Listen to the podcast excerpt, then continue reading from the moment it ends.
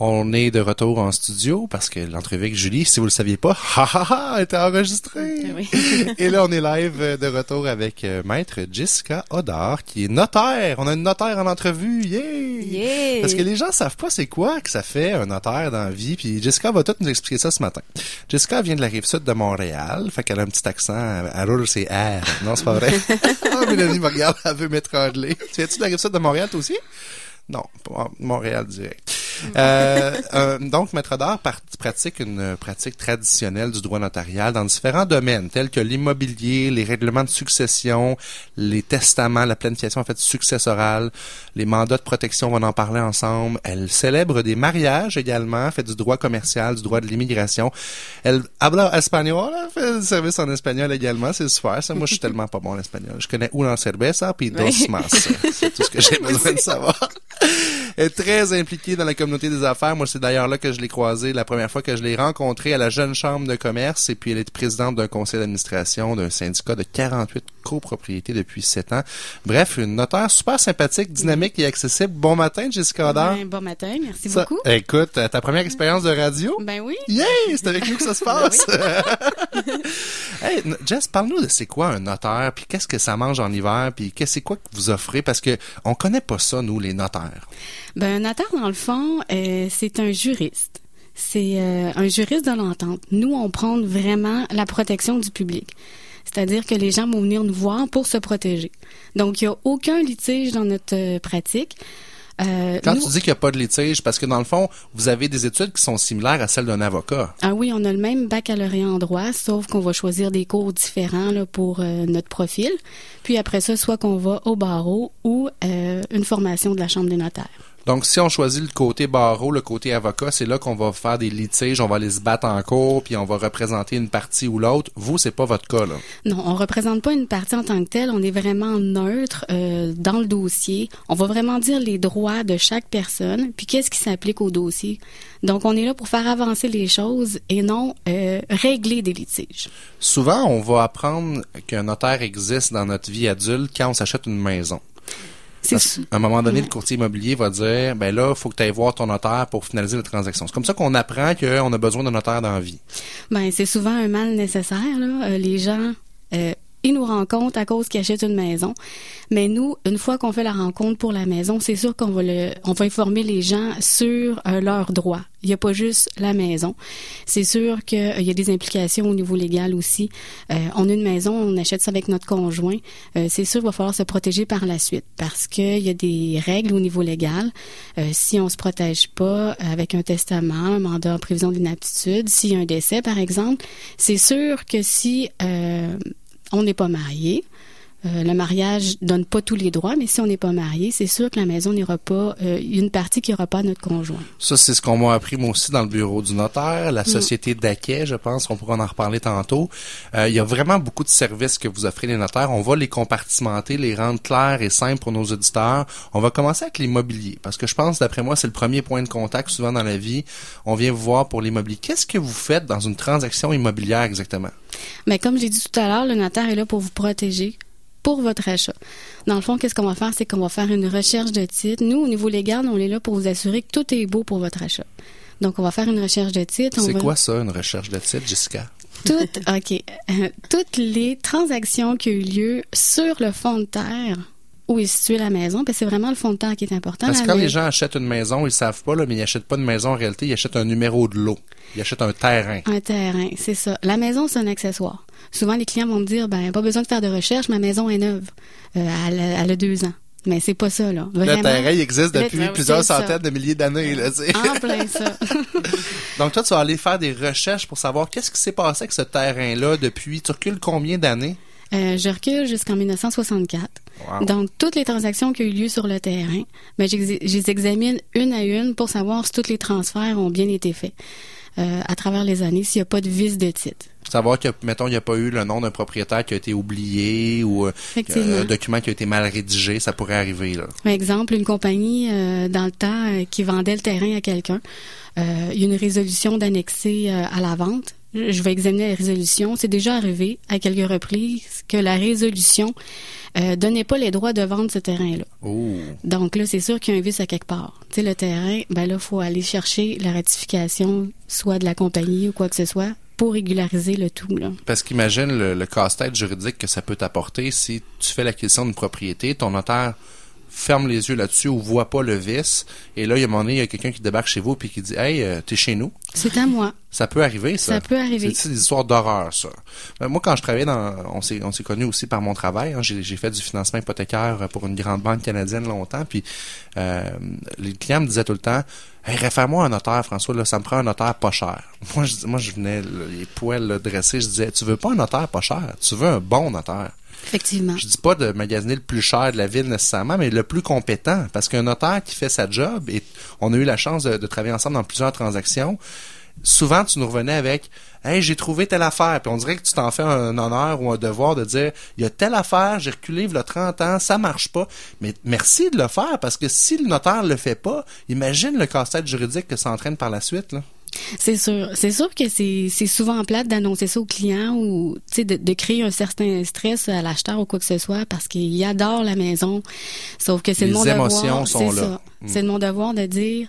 À chaque fois, j'ai j'ai un peu le, le cœur serré. Je dis ah, faut que je l'annonce. On va voir qu'est-ce qu'on va faire, mais c'est sûr qu'il faut pas paniquer. Nous, on est là justement pour sécuriser puis dire voici les droits, voici ce qui arrive, qu'est-ce qu'on peut faire.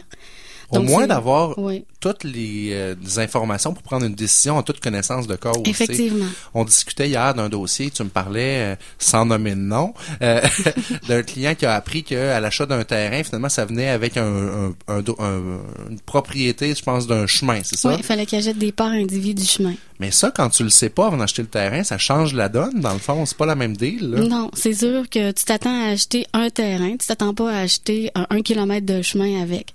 Donc c'est sûr que. Ben, euh, tout ce qui vient avec, en ben passant, oui, là, tu sais, il faut effectivement. être responsable de l'entretien, Ben puis oui. il faut que tu laisses l'accès à tout le monde. En tout cas, c'est c'est un casse-tête. Fait que peut-être que le courtier immobilier a pas avisé ou il le savait pas, ou que les vendeurs le savaient pas, mais ça venait avec.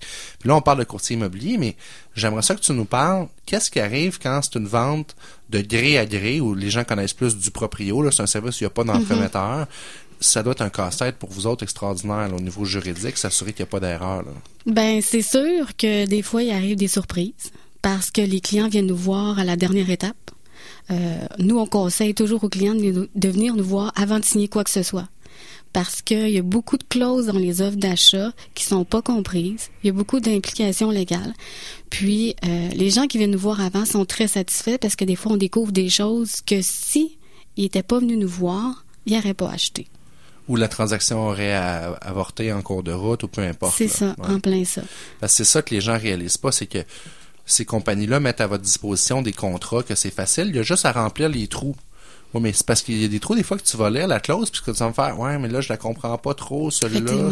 Fait que soit tu vas le laisser blanc, ou que tu vas barrer la clause, mais si tu fais ça, ça a des répercussions légales par la suite, là. Effectivement, puis l'achat d'une maison, souvent, c'est le plus gros achat qu'on va faire dans toute une vie. Donc, faut pas prendre ça à la légère. Puis, n'hésitez pas à aller voir votre notaire pour qu'il vous explique les clauses. Donc, si moi je veux faire une offre de gré à gré, ce que tu me recommandes, c'est avant de signer mon contrat, de l'amener dans ton bureau, puis que tu vas me l'analyser dans le fond. Oui, puis je vais t'expliquer toutes les clauses euh, du contrat. Puis, s'il n'y a pas de contrat, ben, on va vous aider à faire l'offre d'achat. Carrément, Oui. on va la bâtir de A à Z. Hey, tu me crois-tu, j'ai vu ça sur des napkins de restaurant? Ah, ben nous, Non. on fait pas ça sur des Ben, napkins, non, mais pas un notaire. ah non, je suis déçu. Non, mais j'ai un client qui m'arrive, il dit, tiens, j'ai acheté cette bout de terre-là, c'est une napkin. C'est déjà arrivé qu'on a vu ça aussi arriver euh, comme offre d'achat. Mais sachez que si on signe quelque chose, l'offre d'achat, vous êtes lié, vous n'avez pas le choix d'acheter. Que ce soit sur une napkin ou un Oui, document de C'est 15 ça. pages. On ne peut pas reculer. Ouch. Fait que c'est important de se mettre des clauses, justement, euh, qui nous gardent des portes de sortie Effectivement. conditionnelles à l'analyse. Puis tu me parlais de condominium. C'est quoi la particularité sur les condos? Oui, souvent, il y a une clause euh, dans les offres d'achat qui dit ça, on vous donne sept jours pour examiner tous les documents de la copropriété. La déclaration, ça, c'est une brique d'une soixantaine de pages, les budgets, les procès-verbaux des deux, trois dernières années.